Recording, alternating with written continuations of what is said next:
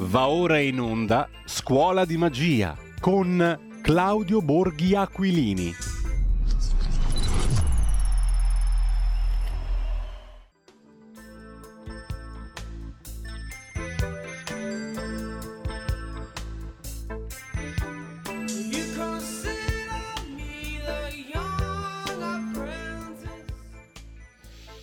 Buon pomeriggio. Ogni tanto arrivano anche delle belle notizie, eh? Ma è sempre così. Cucchiaini, cucchiaini, cucchiaini. Ma se poi alla fine tieni duro, un po' di soddisfazioni ci sono. Vediamo un po' adesso man mano che viene fuori il contatorino.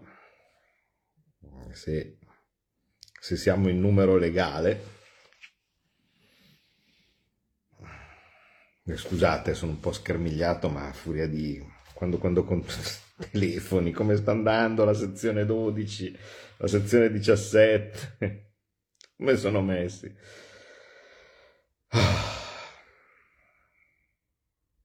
Bene, bene, bene. Eccoci, ci siamo, siamo assolutamente in numero legale e grazie. Grazie, grazie a tutti, perché con tutto quello che uno non è mai contento, che non lo sono neanch'io, con tutto quello che eh, si può fare meglio e si può fare sicuramente meglio, con tutto quello che eh, oh ma insomma perché è successa questa cosa, ma perché quell'altra, e la perequazione delle pensioni, insomma t- tutto quello che può non andar bene, però vi abbiamo detto, vi ho detto, che a queste amministrative, se si vinceva, e soprattutto se si vinceva in Toscana, mi aiutavate, e grazie. Eh, vinto a Massa, vinto a Pisa, vinto a Siena, sapete quanto ci tengo e sapete quanto in... boh, poco probabile fosse, diciamo così, la, la, vittoria, la vittoria sulla carta all'inizio in, a, a, a Siena, molto poco probabile. Vinto a Pietrasanta, insomma, ehm, tutto, tripletta, tripletta in Toscana, poi se consideriamo Pietrasanta anche, anche il gol nei, nei supplementari. E quindi mi aiutate, mi avete aiutato, eh, la, la, la Toscana che va così bene, tenuto presente che, che, che io sono, sono, sono eletto lì, mi aiuta, mi aiuta.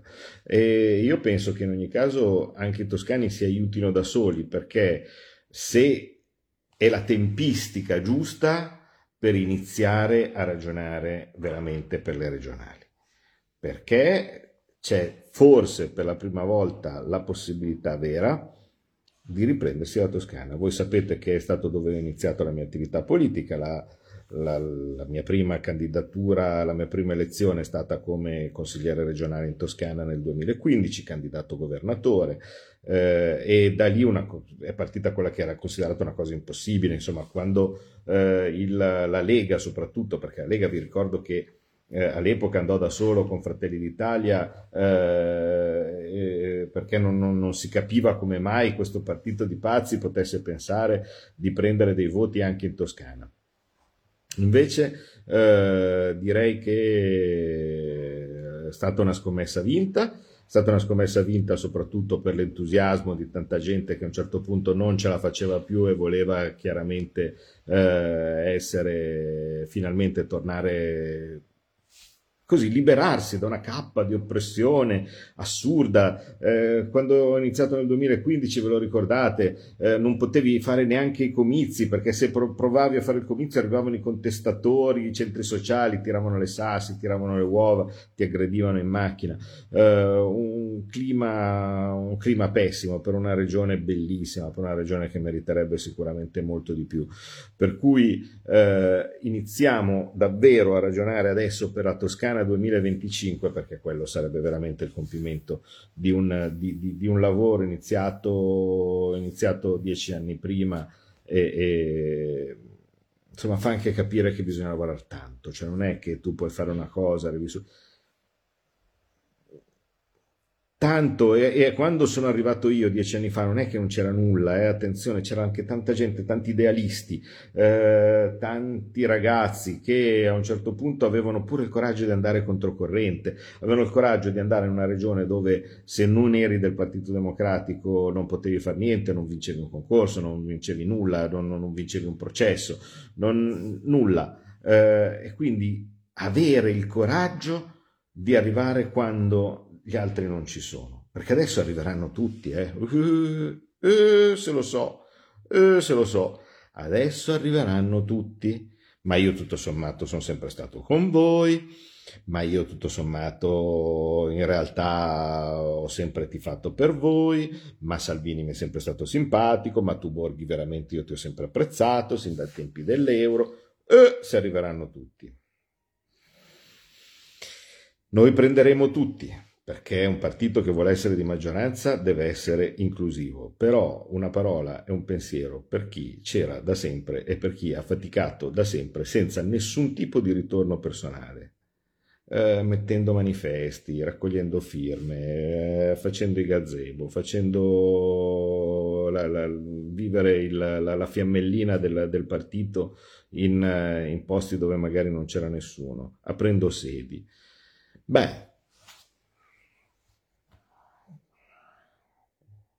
Quelli, quelli sono stati, sono stati grandi, e io quando adesso penso a tutti i ragazzi a Siena, che è una situazione oggettivamente difficile, non si confermava il sindaco uscente, quindi ammettendo di aver fatto qualche sbaglio, eh, si era partiti con un candidato sbagliato, avere il coraggio di prendere, ripensare le proprie cose, adeguarsi a certe cose che magari abbiamo deciso noi centralmente senza creare problemi, cercando semplicemente di dare il meglio e cercando di fare il meglio possibile, anche se magari non si capivano determinate situazioni o similari. Beh, quelli sono meriti grandi, sono meriti grandi.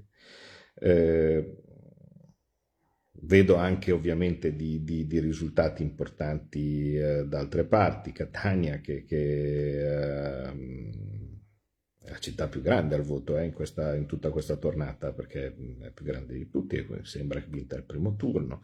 Eh,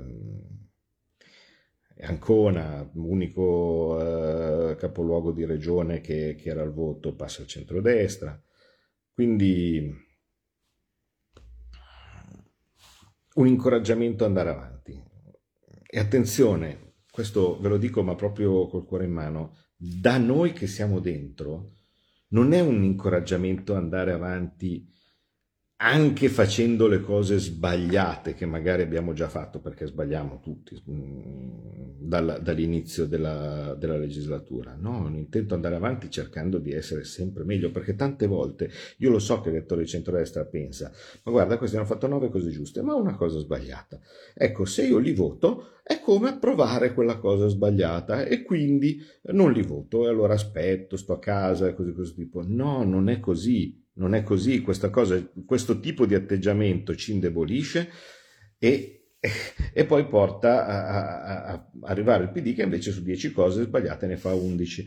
Quindi noi capiamo, c'è dibattito interno quando ci sono delle cose che potrebbero essere fatte meglio o similari, però dobbiamo avere il tempo, la forza di poter consolidare. Cioè Conti a Pisa, che ha fatto benissimo, ma ha fatto benissimo in cinque anni, difficili, con uh, due e mezzo di, di, di, di lockdown uh, e così via. Quindi eh, quando tu sei un sindaco hai bisogno di tempo per consolidare.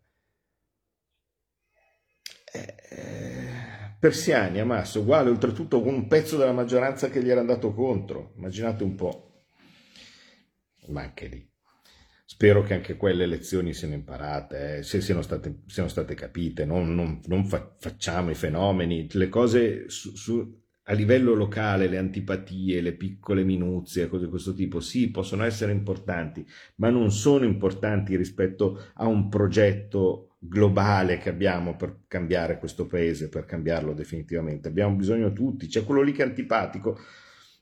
Così come anch'io ogni tanto mi sono preso il mio cucchiaino di fiele ogni giorno, ecco, anche voi Bisogna sopportare un attimo, ma, ma la cosa importante è riuscire ad arrivare uniti per fare qualcosa di grande, che è cambiare questo paese, perché fino adesso eh, i cambiamenti sono sempre stati solo in peggio. Invece questa potrebbe essere, potrebbe essere l'onda giusta. Io non lo so, vi ricordate, vi ho parlato dei moti del venti, vi ho parlato dei moti del trenta, eh, vi ho parlato di sequenza, di, di, di cose che arriveranno fino a far maturare il cambiamento vero.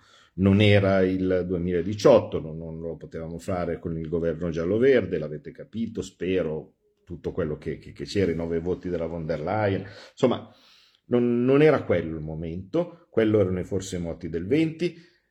Sto sentendo arrivare quelli che potrebbero essere i moti del trenta, e quindi una sola, un'altra tappa verso, verso la liberazione, oppure potrebbero essere definitivamente quelli che ci portano a essere liberi, quindi noi non lo sappiamo. Cerchiamo cortesemente di accompagnare ogni volta tutto quello che possiamo fare in modo tale da arrivare nelle condizioni migliori per vincere.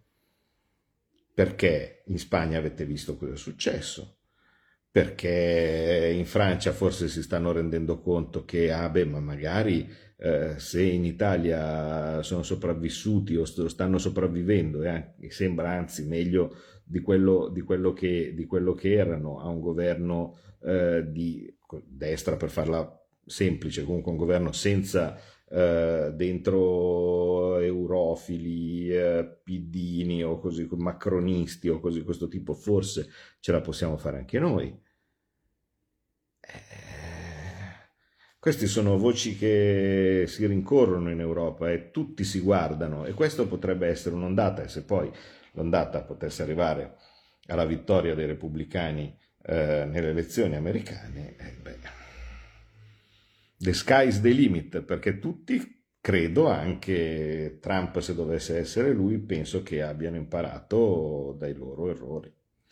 E quindi non ci saranno più tweet a favore di Giuseppi, ecco, mettiamola così, no? Quindi se tutti abbiamo un po' imparato da quello che abbiamo sbagliato, e questo è la caratteristica dei movimenti rivoluzionari, si tenta, si prova, si fallisce, ma poi si continua, si continua a lavorare, si impara dagli errori, e, e certo la pace in Ucraina aiuterebbe molto, molto questo, questo processo.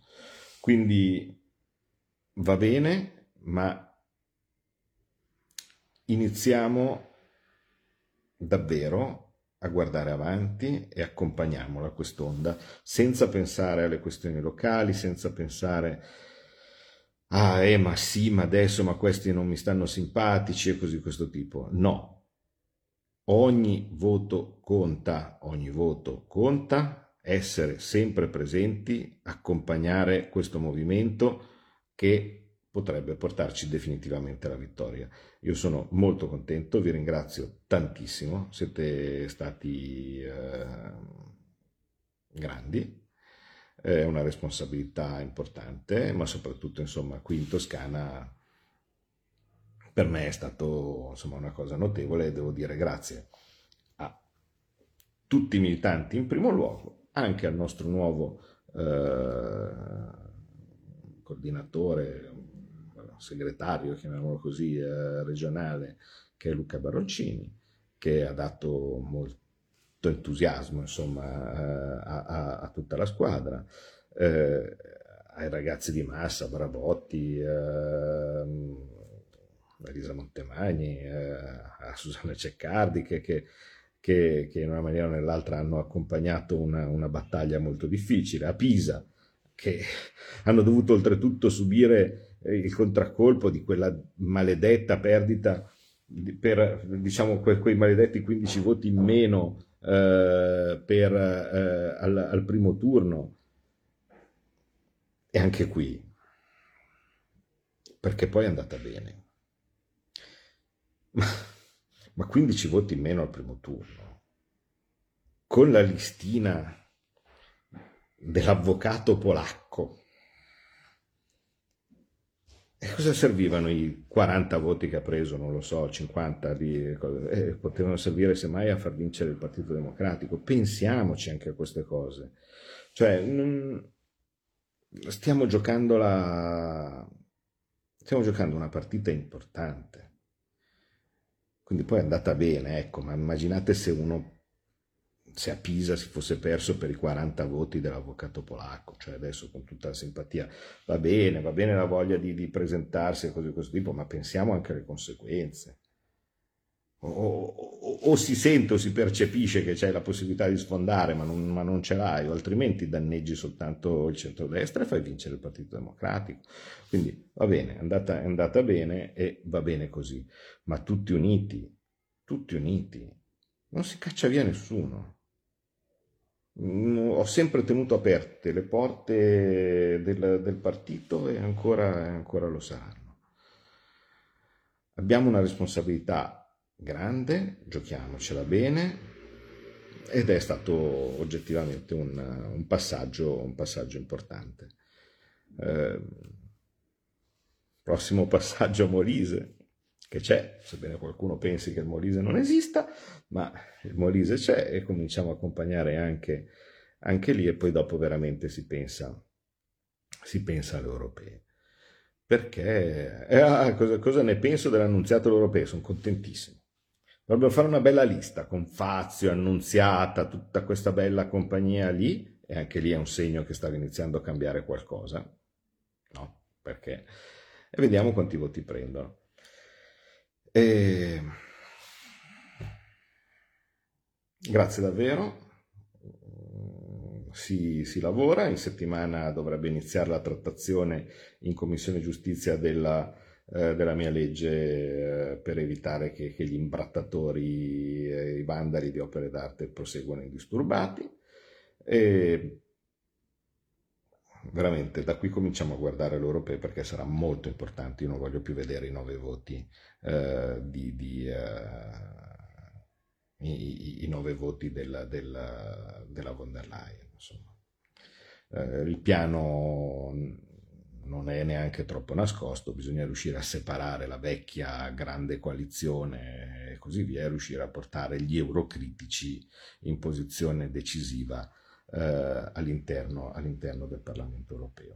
Se questo poi vorrà dire rinunciare a qualche bandierina o cose di questo tipo, magari lo si farà, ma l'importante è che ci sia un grande gruppo eurocritico e che uh, diventi il primo partito del, dell'Unione Europea, nel qual caso inizierà, finisce la stagione del più Europa e inizia la stagione del meno Europa, che è quello di cui abbiamo un gran bisogno. Quindi, se vogliamo essere più efficaci per rimandare al mittente le auto green eh, e, e la, la, la, la, casa, la casa green e tutte queste cretinate, no? che, che alla fine sono soltanto de- ulteriori strumenti di sopraffazione, di dominio eh, da, parte di, di, eh, da parte dei soliti, e i nostri soliti che pagano la strada segnata è quella lì. Eh, come avete visto, il voto conta, come avete visto in Commissione eh, Unione Europea tante cose abbiamo già potuto rimandarle indietro: certificato di filiazione, normativa imballaggi, normativa eh, eh, come si chiama, ele- eh, automezzi pesanti elettrici eh, e così via. Eh, eh, la, il potere ce l'avete voi. Se votate e ci date la maggioranza lo possiamo fare, lo stiamo facendo in Parlamento italiano, quindi sulle cose ascendenti, e lo faremo eh, al Parlamento europeo. Per cui grazie ancora, la strada è questa: prendere, andare a votare, con la penna si vincono le rivoluzioni. Grazie a tutti, grazie. Ed ora la diretta più recente di due settimane fa del senatore Claudio Borghi, è una sua diretta, domande e risposte. Facciamo questo tentativo dopo che per anni eh, ci siamo sempre eh, dedicati a... Ehm, con, abbiamo sempre usato YouTube per vedere se funziona la diretta di Twitter. Vediamo un po'.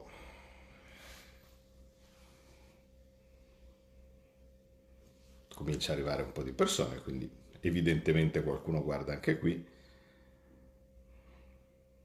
E poi eh, Per esempio io ho detto sì, oggi facciamo domande e risposte, ah, vedo anche Consuelo, ciao, eh, però io ho detto domande e risposte, però non so sinceramente se su questo si scrive. Sì, su questo si scrive, vedo quello che mi state scrivendo e quindi direi che un grosso vantaggio. Uh, come domanda prima invece la faccio io a voi: com'è la connessione, cioè com'è il, la qualità del video, si vede analoga a quella di, uh, di Facebook, meglio o peggio? Perfetto, ottima, bene, ottimo. Vabbè, l'unica cosa è che vedo le scritte che si sovrappongono alla mia faccia, ma mm, pazienza, si, uh, si sopporta. Uh, quindi meglio del previsto, bene, no, beh, insomma, interessante, eh, ragazzi, cominciare già a dire che direttamente da Twitter si può fare un, uh, un video senza dover necessariamente passare da Facebook e poi dopo copiare il link e eh, così via, eh, comincia a non essere, non essere male. Um, bene, meglio tutto, suono e luce, la luce è quella di, di, di casa, cioè è che necessariamente, però sì, insomma, diciamo che appare che si può, si può fare. Dunque, allora, scusate, vi faccio una piccola introduzioncina eh, e, e poi dopo andiamo sulle, sulle domande e risposte. Piccola introduzioncina perché eh, avrete notato che è successo eh, di, di tutto. Mm, la cosa ovviamente più evidente è stata la morte di Berlusconi, eh, non che sia successo esattamente come Uh, fulmine a ciel sereno, perché bene o male, insomma, mh, non dico che un po' ce la si aspettava, ma diciamo che dall'ultimo ricovero che, che fosse più grave del previsto si era, si era capito. Però è evidente che un personaggio come lui, che eh, scherzava sempre sul fatto di dire sono immortale e similari, eh, non so, io quando ero lì in Duomo al funerale un po' mi aspettavo quasi che si aprisse la, la, la bara, saltasse fuori dicendo volevo vedere se eravate attenti, eh, quindi eh, insomma, uno dice ah beh, ma poi dopo gli si fanno solo le, le agiografie in realtà, ma vedete, io eh, come tutte le persone eh, non credo di aver mai criticato e basta o lodato e basta, tranne alcuni casi, non so, Gentiloni credo di averlo criticato e basta, ma perché non meritava altro. Eh, per quanto riguarda Berlusconi, io penso che ha, fatto, ha avuto un impatto clamoroso in tutto quello che ha provato e quindi già questo lo qualifica come grande uomo, perché mh, cioè, provate voi... Eh, a parità di condizioni, perché uno dice ah ma ha preso i soldi,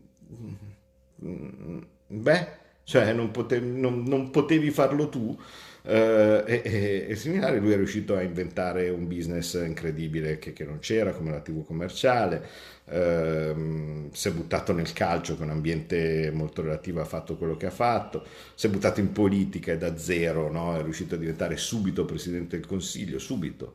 Eh, insomma, non, non è semplice, cioè ci hanno oggettivamente provato, provato in tanti e, e non è stato semplice, e, e non solo, ha avuto anche eh, diciamo una capacità clamorosa, perché è inutile uno dire vabbè certo con i miliardi per gli avvocati, non serve a niente, gli avvocati ce l'hanno tutti. L'assalto giudiziario, l'assalto mediatico e così via, è una cosa che ti consuma, eh, era, perché era veramente corazzato, che non, non capisco come abbia potuto rimanere eh, così di fronte al fuoco vivo di centinaia di inchieste, eh, indagini per i reati più schifosi, per, per le cose più clamorose, no? E così via. Assalito da tutti, dai giornali, schernito, eh, non, non semplice, ecco, sono, sono, sono convinto. Dall'altra parte sono anche convinto che politicamente non abbia affondato il colpo in, in, molti, in molti casi quando avrebbe potuto farlo, perché sennò altrimenti non saremmo qui a cercare di risolvere eh, la, la questione irrisolta dell'Italia. Non ha mai fatto né rivoluzioni liberali né illiberali né stataliste né di liberazione dall'Unione Europea, aveva l'intuizione, lo sapeva quando era al governo lui, era meglio rispetto a quando c'era il governo alla sinistra, perché eh, non, non aveva nessuna intenzione malevola come invece hanno, hanno quelli lì, magari qualche volta voleva farsi eh, i suoi affari.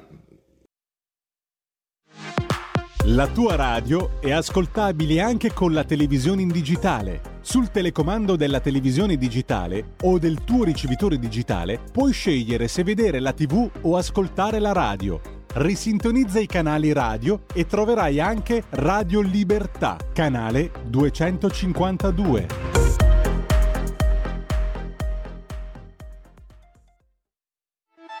Stai ascoltando Radio Libertà, la tua voce libera, senza filtri né censure, la tua radio.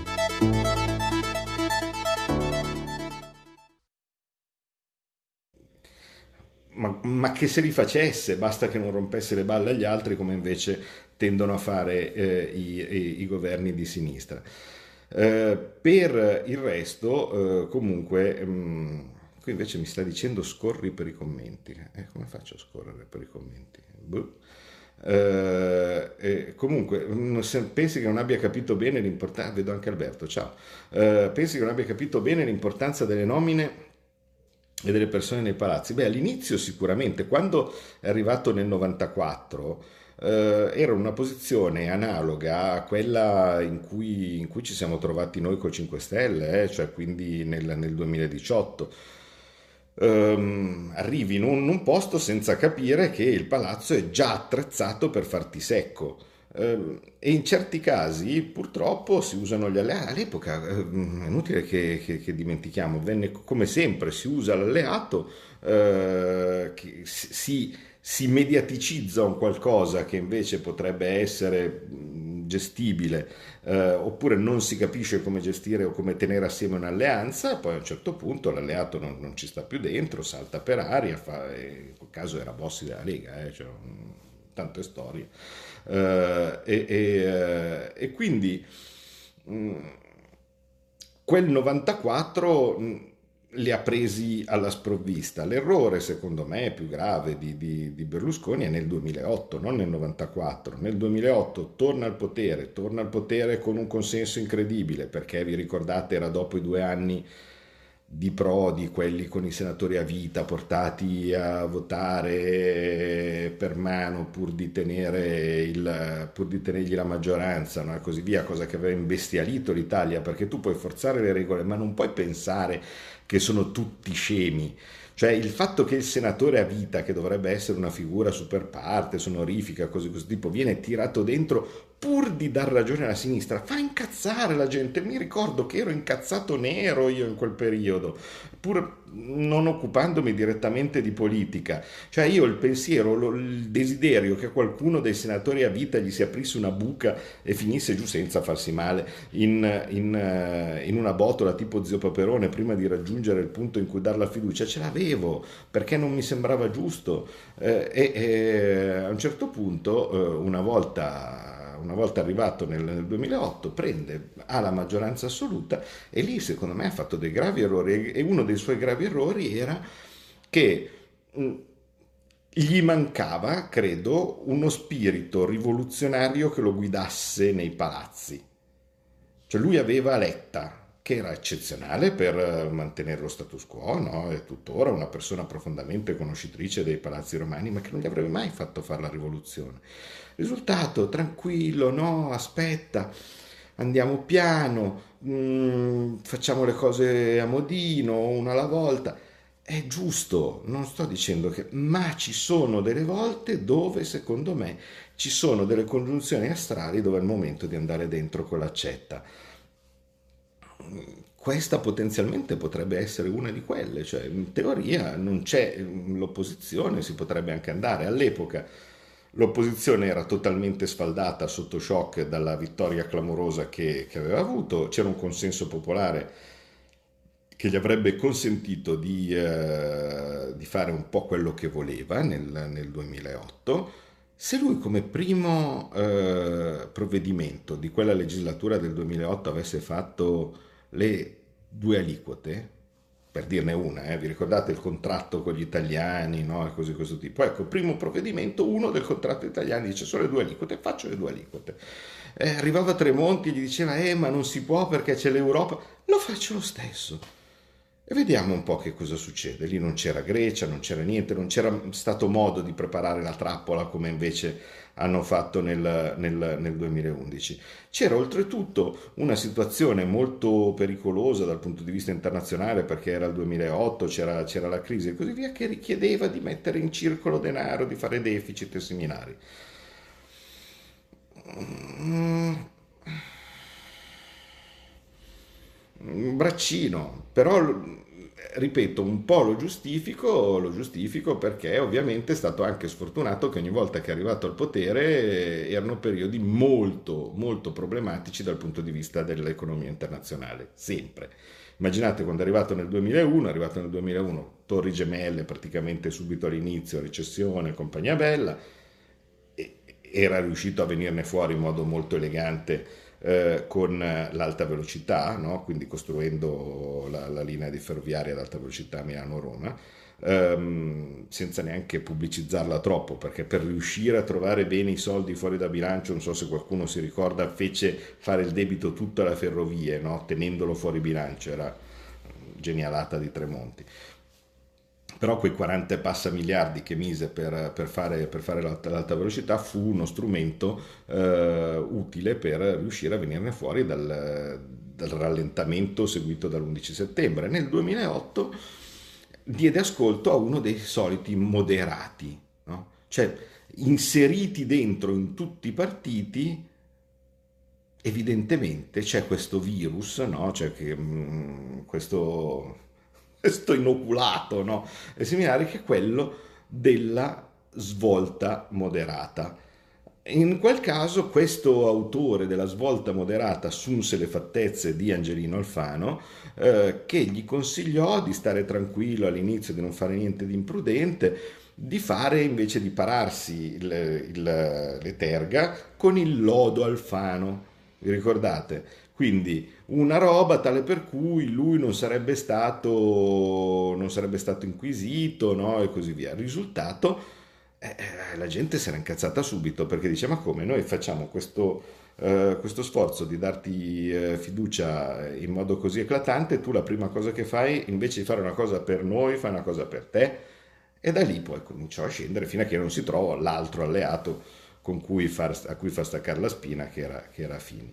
Eh, per cui, secondo me, eh, non, non avrebbe... E, e come al solito poi ci si fa infinocchiare dando retta a un Presidente della Repubblica, perché sempre, per chi si ricorda queste cose, storia magistravite, eh, all'epoca c'era Napolitano, Presidente della Repubblica, eh, che gli disse «Sì, sì, vai tranquillo, fai il Lodo Alfano, vedrai». E poi, una volta fatto... fatto partire il Lodo Alfano, probabilmente con le brillanti consultazioni che, eh, che nell'Alto Colle si fanno e cose di questo tipo, guarda caso poi la Corte Costituzionale disse no, non va bene, e a quel punto è stato come fare un fischio, no, per l'orda di magistrati e così via per farlo fuori. Sono tutti esempi eh, che in qualche maniera chi adesso è al potere deve tenere presente e valutare con attenzione. Ecco, quindi ha fatto tutto bene? No, non ha fatto tutto bene. È stato un grande? Sì, è stato un grande. Semplice. Eh, e, e ricordarsi sempre del, del Presidente della Repubblica, che tu credi di governare, ma c'hai sempre un Presidente della Repubblica che non necessariamente è lì. Um, adesso vediamo un pochettino se uh, è abbastanza in tempo reale con, uh, con le domande o similari, perché uh, eh, decide lui, vedi Savona, eh, sì certo decide lui, vedi Savona, cioè, ce, lo, ce, lo ricordiamo, ce lo ricordiamo bene. Um, prendere per il culo la Merkel, ma adesso non, non so se la prendesse per il culo, però io personalmente, se devo dire, un ricordo di Berlusconi internazionale quando c'era la Merkel che aspettava e lui sul bordo a parlare col telefonino, che figata, che era lì a friggere e lui con la massima indifferenza a parlare di spalle con, con eh, un, un, eh, come si chiama? Con un prot- prototipo dei, eh, dei telefonini. Eh, non mi ricordo se, se parlava con Erdogan o con chi, però è stata una scena assolutamente clamorosa. E, e, e non so poi alla fine di, di chi ci si ricorderà ci si ricorderà di più. E, adesso, dato che settimana prossima anticipo sarò mh, quasi tutta settimana a Londra eh, a portare qualche piccolo aiuto ai londinesi che stanno sicuramente morendo di fame, no? Eh, quindi mh, sto preparando tipo uno zainetto con delle gallette, rafferme e così via da, da dargli qualcosina a questi poveri inglesi che sicuramente, se guardiamo i titoli dei giornali, no, eh, stanno schiattando, se guardiamo i dati economici un po' diverso, ma, ma va bene. Eh, e, e eh, certo, figurati, portare Bush e Putin a pratica di mare, assolutamente, assolutamente sì. Eh, e quindi, essendo appunto che ehm, sarò quasi tutta settimana lì, adesso domani sono giù a Roma per una, una cosa legata ai servizi segreti, eh, e che, che ovviamente non ne parlo perché non, non ne posso parlare per la maggior parte dei casi, ma vi posso assicurare che mi sta occupando non poco eh, della, della, della mia vita, la mia attività, la parte relativa, relativa al Copasir. Eh, e, e, e quindi insomma... c'è anche quello, ecco, anzi c'è soprattutto quello per, per me. Però appunto, essendo che sono via tutta la giornata, se posso magari rispondere a qualcosa lo faccio volentieri. Eh, ci sai dire se i francesi sono invadenti nei servizi? Eh, i francesi eh, sono molto invadenti in tutto, mm, ma, ma loro fanno bene i loro interessi nazionali, e quindi cosa posso dirgli io?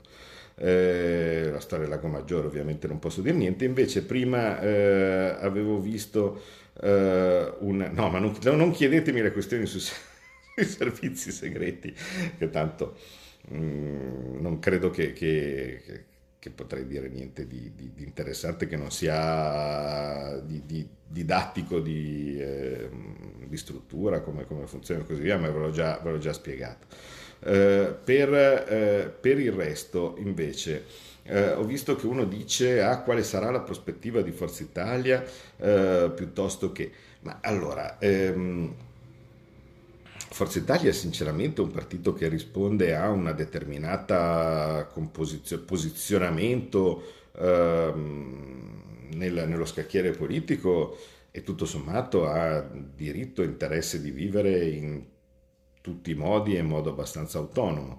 È evidente che senza il fondatore e così via la cosa diventa, diventa problematica, ma oggettivamente è un partito ehm,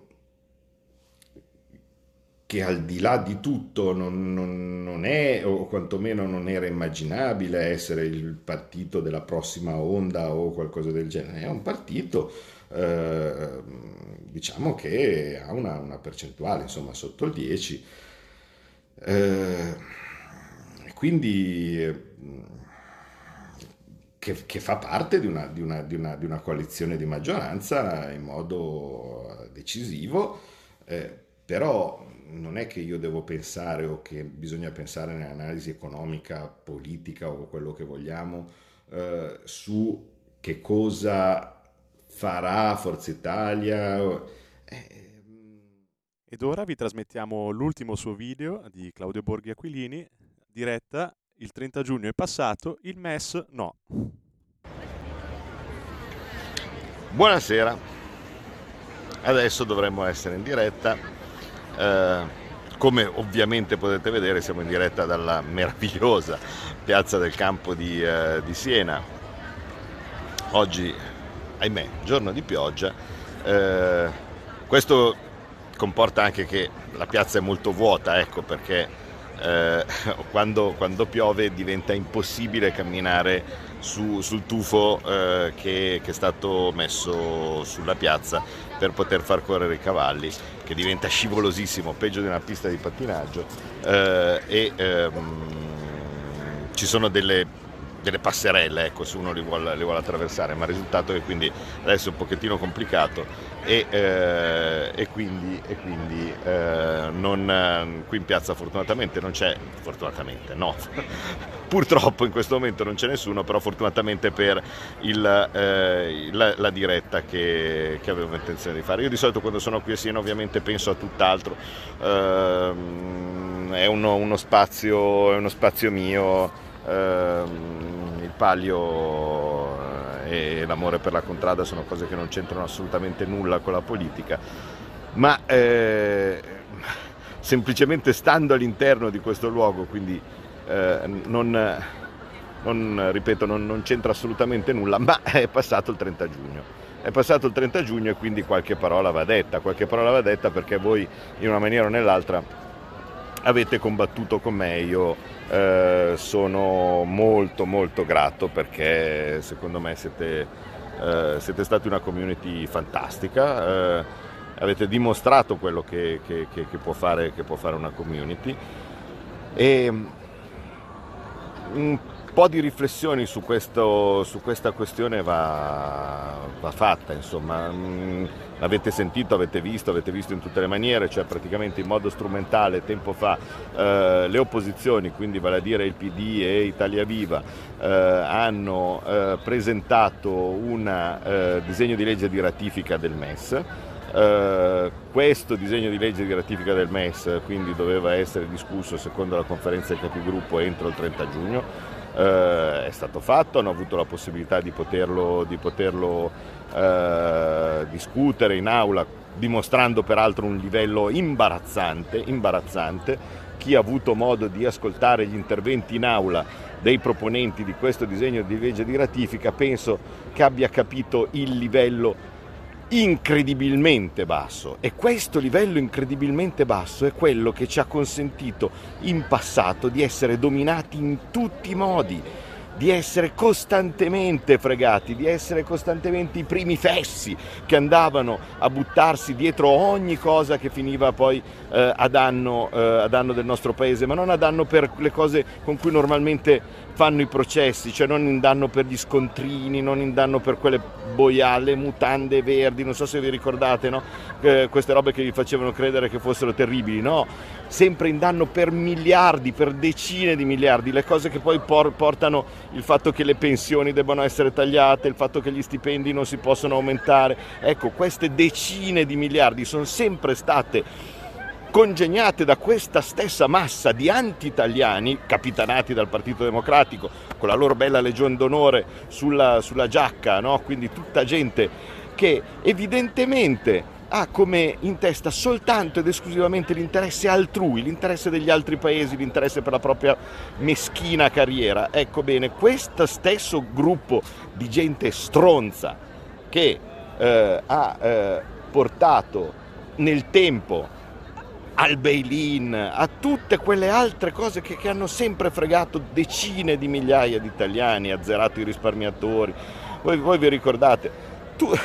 Tutto, tutto, tutti i trattati che, che, che ci hanno sempre, che ci hanno sempre messo, messo nei guai vengono da questa, da questa classe politica cialtrona, asservita, eh, che ha sempre fatto il disinteresse del paese e l'ha sempre fatto nell'ombra. Perché vi ricordate che il M E S, quello, eh, il trattato originario, quello approvato nel duemiladodici, fu approvato d'estate, eh, l'ultimo giorno possibile Del, del Parlamento, quando nessuno sapeva niente, senza nessun dibattito, senza nulla, eh, senza nessuna preparazione, di nascosto da Monti, da Monti, che è stato quello che ha portato avanti eh, la, la ratifica di, quel, di, questo, di questo disgraziato trattato che già alla prima passata ci è costato quaranta miliardi, eh? Perché alla fine queste sono le cose, sempre senza modo di poter in nessuna maniera Eh, discutere o informare i cittadini di quello che stava succedendo. Bene, questa volta un pochettino diverso, eh, probabilmente meditavano di fare lo stesso giochetto, eh, contando in quinte colonne o chissà che cosa dentro anche nei partiti di maggioranza o similari, contando nel, nelle solite maggioranze trasversali eh, che poi alla fine riuscivano a portare a casa sempre il solito risultato, vale a dire di fregare l'Italia. Beh, questa volta è andata un po' diversamente, questa volta è andata un po' diversamente perché oggi doveva esserci eh, l'ineluttabile, l'impossibile, l'impossibile da, da, da cambiare, eh, ratifica del, del M E S, e invece il M E S non è stato ratificato. Quattro mesi di, di rimando, uno dice eh, ma quattro mesi, ma si poteva, si poteva bocciare subito, sì, si poteva bocciare subito. Questa è una scelta della Presidente, la Presidente ha deciso. E tutto sommato, secondo me, eh, mi verrebbe da dire, non è esattamente una cosa così eh, improponibile. Eh, è, il fatto è che, stando in questo momento trattando tanti temi che saranno molto importanti, vedi ad esempio la modifica del patto di stabilità, piccola sciocchezza, è quello che comporterà se in futuro, ogni volta che si fa una legge di bilancio, invece di abbassare le tasse, il governo in carica le dovrà alzare. Quindi immaginate un po' che, che, che dettaglino sia eh, il, il, la, il trattare il nuovo patto di stabilità. Pensa di essere in una posizione più di forza eh, per trattare eh, il, nuovo, il nuovo patto di stabilità, se invece di arrivare lì con subito uno schiaffo pronto a tutti, no? Quindi dicendo il M E S mh, col cavolo, eh, oppure in ogni caso eh, tenendo eh, aperte tutte le carte negoziali. È una scelta, eh, è lei lì a, a contrattare per noi, eh, non, non ci sono io, per cui eh, oggettivamente la, la rispetto come, come rispetto sempre tutte le scelte di chi in quel momento ha una carica, perché vedete le cariche politiche elettive sono pro tempore, oggi ci sei tu, domani c'è lui, domani c'è lei, oggi c'è lei, quindi in una maniera o nell'altra ehm, va, va sempre rispettato il lavoro degli altri, come chiedo agli altri di rispettare il mio, no? Per le mie prerogative, per quello che faccio, no? Perché eh, ovviamente da parte mia questa era una roba che rientrava nella, nella mia competenza, no? Cioè vale a dire eh, il M E S doveva essere ratificato in Parlamento, quindi il governo non c'entrava niente, quindi anche se qualche ministro magari diceva uh che bello, aspetta che lo ratifichiamo, però deve passare in Parlamento, e quindi è una delle volte, una delle tante volte dove col vostro voto avete deciso chi deve poi prendere le decisioni, no? E quindi mi avete messo lì, eh, i cittadini toscani eh, mi hanno messo lì e io eh, in loro nome e conto ho detto una cosa molto semplice, vale a dire che non esiste, credo, nessuno fra tutti quelli che mi hanno votato che pensa di avermi votato per ratificare il M E S, molto banalmente, e quindi senza dire faccio chissà che cosa, no? Faccio il mio mestiere, cioè sono un vostro rappresentante, mi avete eletto per avere un certo tipo di atteggiamento eh, nei confronti dell'Italia e della posizione dell'Italia nel, nell'Unione Europea, e quindi io faccio oggettivamente quello che eh, sono il mio minimo lavoro, dove invece sono riuscito forse forse a fare qualcosina di più anche col vostro aiuto rispetto al minimo lavoro è stato informare, vale a dire fare il contrario di quello che si è sempre fatto. All'arrivo di una scadenza importante dove c'erano pressioni internazionali, interessi clamorosi e così via, invece di dire zitti zitti facciamo arrivare il momento e poi nessuno Eh, giudica, nessuno sa, perché tanto le cose vengono fatte, vengono fatte al volo e nessuno sa che cosa è successo, ho fatto un po' di casino, ho fatto un po' di informazione, quella che i giornali non fanno, quella che le televisioni non fanno, utilizzando un minimo contatto diretto abbiamo fatto un po' di informazione, e qualcun altro che magari in passato ha semplicemente pensato che il M E S fosse una bagatella, una bazzecola e così via, leggendo quello che magari io scrivevo e che voi mi davate una mano a diffondere, ha cominciato a svegliarsi un po' e dire ma sarà forse che fino adesso mi hanno preso in giro? Quindi grazie, grazie a voi che mi avete dato una mano a informare, non è finita, non è finita finché non è finita. Perché adesso abbiamo vinto la battaglia. La guerra sarà quando il trattato sarà in mille pezzi, eh? Perché eh, teniamo presente che questa è la ratifica peggiorativa e confermativa di una roba che c'è già e che è stata, come vi ho detto, eh, messa eh, e, e approvata di nascosto eh, nel, nel, nel duemiladodici e che, ripeto, ci è già costata quaranta miliardi e potrebbe costarci ancora di più. Per cui, grazie, continuiamo così. Abbiamo in questi quattro mesi, bisogna informare per dieci, cioè bisogna arrivare a tutti quelli che ancora non hanno capito che cosa sia il M E S, che pericolo sia il M E S e che simbolo sia il M E S. Ma io questo penso che la gente l'abbia capito, perché il M E S, magari quello per la, della, l'uomo della strada non ha capito nei dettagli che cos'è, ma di sicuro ha capito che cosa significa. Significa sottomissione, l'ennesima, la costante, la continua sottomissione del nostro paese agli interessi stranieri. Basta. Basta. E scusate, eh, un'ultima parola per eh, invece qualche altro piccolo personaggio che a parole si dice sovranista, eh, che riempie i tweet di uh, facciamo, usciamo da tutto domani, usciamo da tutto eh, ieri, eh, chiunque non lo fa tradito, eh, chiunque non lo fa un gatekeeper, cose di questo tipo. E intanto, quando noi abbiamo iniziato a fare questa battaglia per evitare la, la ratifica di oggi, ha invaso tutti i social, ma lo ratificherete, ma figuratevi, ma dove volete andare, ma vedrete, vedrete che avrete tradito, ma vedrete che lo ratificherete, vedrete, vedrete, no? E così via, spargendo il solito consueto disfattismo anti-italiano e cercando di mettere i bastoni fra le ruote in un lavoro che è costante, continuo, di convincimento ogni mattina, ogni sera, di fronte a pressioni terribili. Di fronte a pressioni terribili che arrivano da tutto il mondo.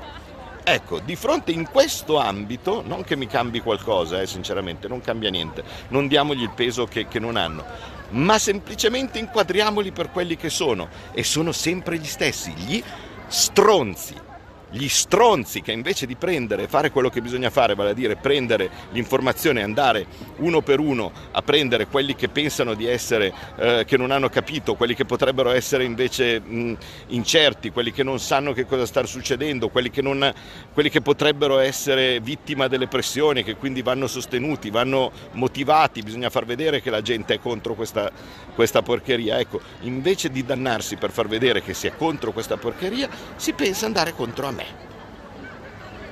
Perché cosa? Pensando in futuro di andare uh, a ramazzare lo zero virgola uno in più rispetto allo zero che prendono di solito ogni volta che tutti questi stronzi provano a mettersi uh, in, in una competizione elettorale, cercando di far saltare il solito seggio in più per il P D? Oppure magari gente del cinque Stelle, eh? ex i troll del cinque Stelle che, disperati perché era un po' di tempo che non sapevano cosa fare, che si rimettono in pista perché dicono uh, che bello, adesso ci siamo messi contro. Quando è stato Conte, ricordiamocelo sempre che è stato Conte a firmarlo, sto cazzo di trattato del M E S, e a metterci in questa situazione antipatica nei confronti del resto dell'Unione Europea, facendoci partire da una posizione di debolezza nella trattativa. Ecco, un minimo di dignità. Adesso dite di essere contro, benissimo, ne sono felice, tutti quelli che sono contro vanno bene, ma un minimo di dignità, eh? Non andate adesso a dire uh Borghi è cattivo, sempre perché cosa? Per lo zero virgola in più? Ma tanto quelli che vi votano è solo per reddito di cittadinanza, dai, su, non, non, non, non, non diciamo scemenze. Per cui ricordate che in giro per il mondo, purtroppo, mentre qui si cerca di lavorare con un minimo di serietà, c'è, come sempre, una marea di stronzi, gli stessi che infangavano il mio lavoro quando cercavo di fermare il Green Pass, eh, perché qualche volta si vince, qualche volta si perde, eh? Però ci vorrebbe un minimo di rispetto per chi porta avanti certe battaglie, anche quando perde. Capito? Invece prendere, arrivare lì a scherzare, cose di questo tipo, è da stronzi. Quindi ci siamo capiti, grazie a voi, bravi, bravi perché avete fatto quello che si doveva, gli stronzi li avete riconosciuti, basta andare a vedere, fare una ricerca su Twitter per ratificherete, propongo bloccateli tutti, ma proprio tutti in massa, non perderete assolutamente niente e gli si darà meno armi per fare disfattismo in futuro. Quindi search, ratificherete, bloccare tutti, tutti, capito? Quindi grazie ancora, combattere, grazie per, per chi mi è rimasto vicino e da questa splendida piazza adesso per ora liberamente, fortunatamente posso tornare a pensare solo al palio. Grazie davvero. E un altro giorno è andato e un'altra vittoria portata a casa. Avete ascoltato Scuola di Magia.